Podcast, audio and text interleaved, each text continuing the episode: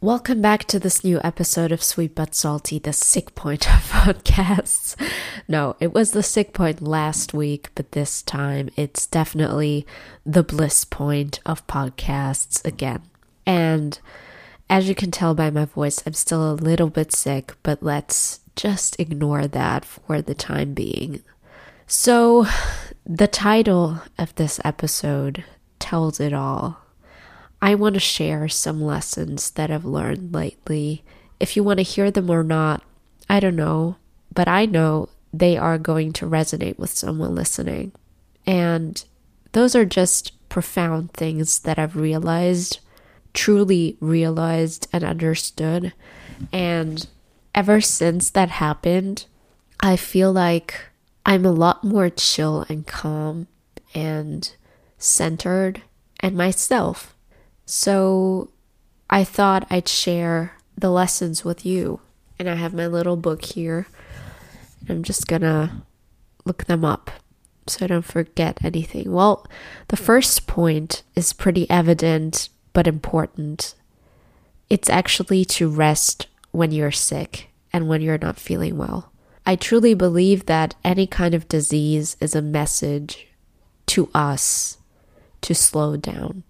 And it's so important to listen to our bodies. I have been guilty of ignoring the signs of my body for such a long time that I ran into trouble big time. I was forced to take a rest when I didn't want to and I didn't feel like it, but at some point it was just unbearable, and my body literally stopped me in whatever I was doing.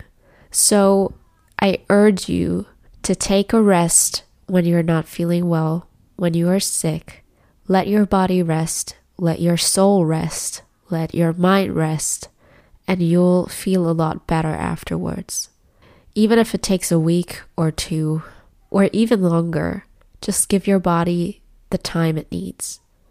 Because we are so powerful and our bodies are so magical we can literally heal from anything because our body is able to make the antidote to whatever it is that we're faced with. But you need to give it time, you need to give it rest, you need to calm down. That's the first lesson I've learned.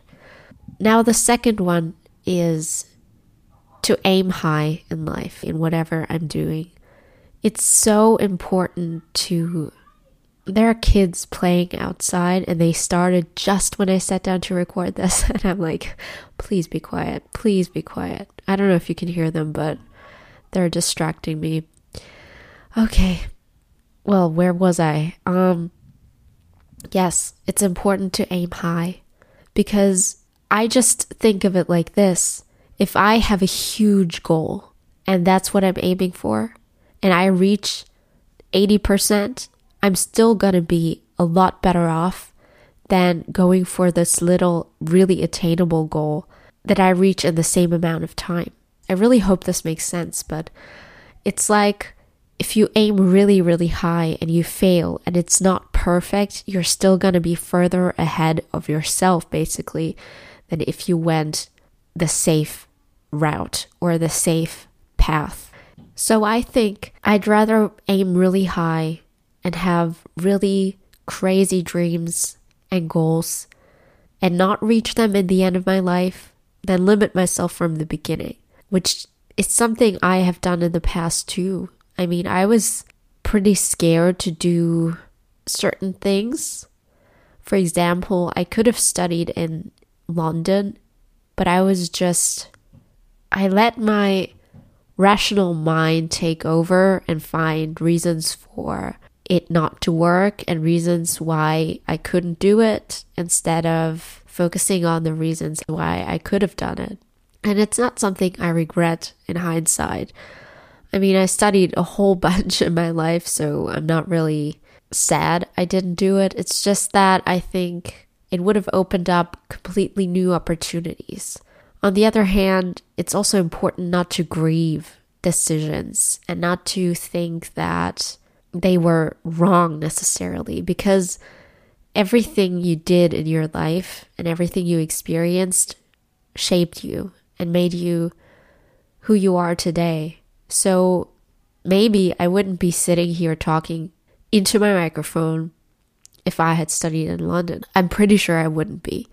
So you never know what things we're good for, but you always have a choice and you can always decide to change something if you feel like it.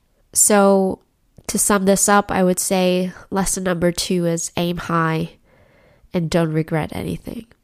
Now, lesson number three, and the last one I'm going to cover in this episode, is actually the hardest one. It was the hardest one for me to learn, but I think I finally arrived. I'm there. I understood it on all levels. It's very simple, but it hurts a little. And it's you cannot force connections. Period. You just can't. There are some people you resonate with and others you don't. Some people are going to stay in your life, others are going to leave. Do not stand in their way. Like, just don't. Let them go if they want to go because you need people who choose you just like you choose them.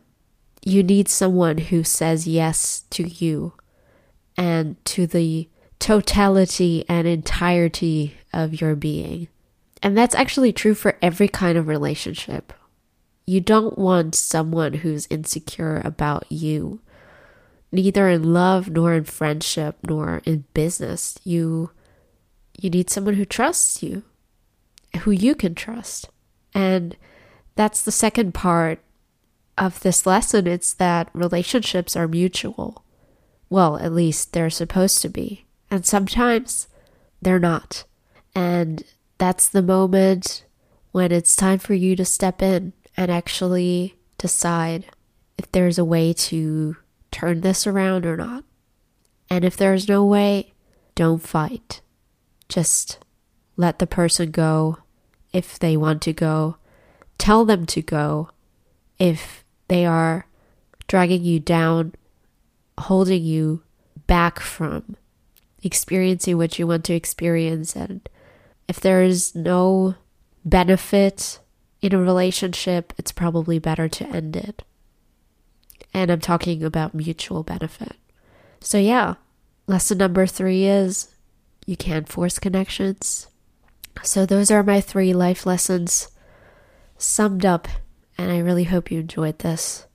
I really hope that I'll be back to normal next week, but I fixed my microphone issue, so that's a good thing. And um, yeah, thank you so much for listening as always. If you like this, please make sure to rate this episode on Apple Podcasts. You can also rate my entire podcast over there, leave a review, and I'll be back next week with some fresh content. I'll catch you then. Bye.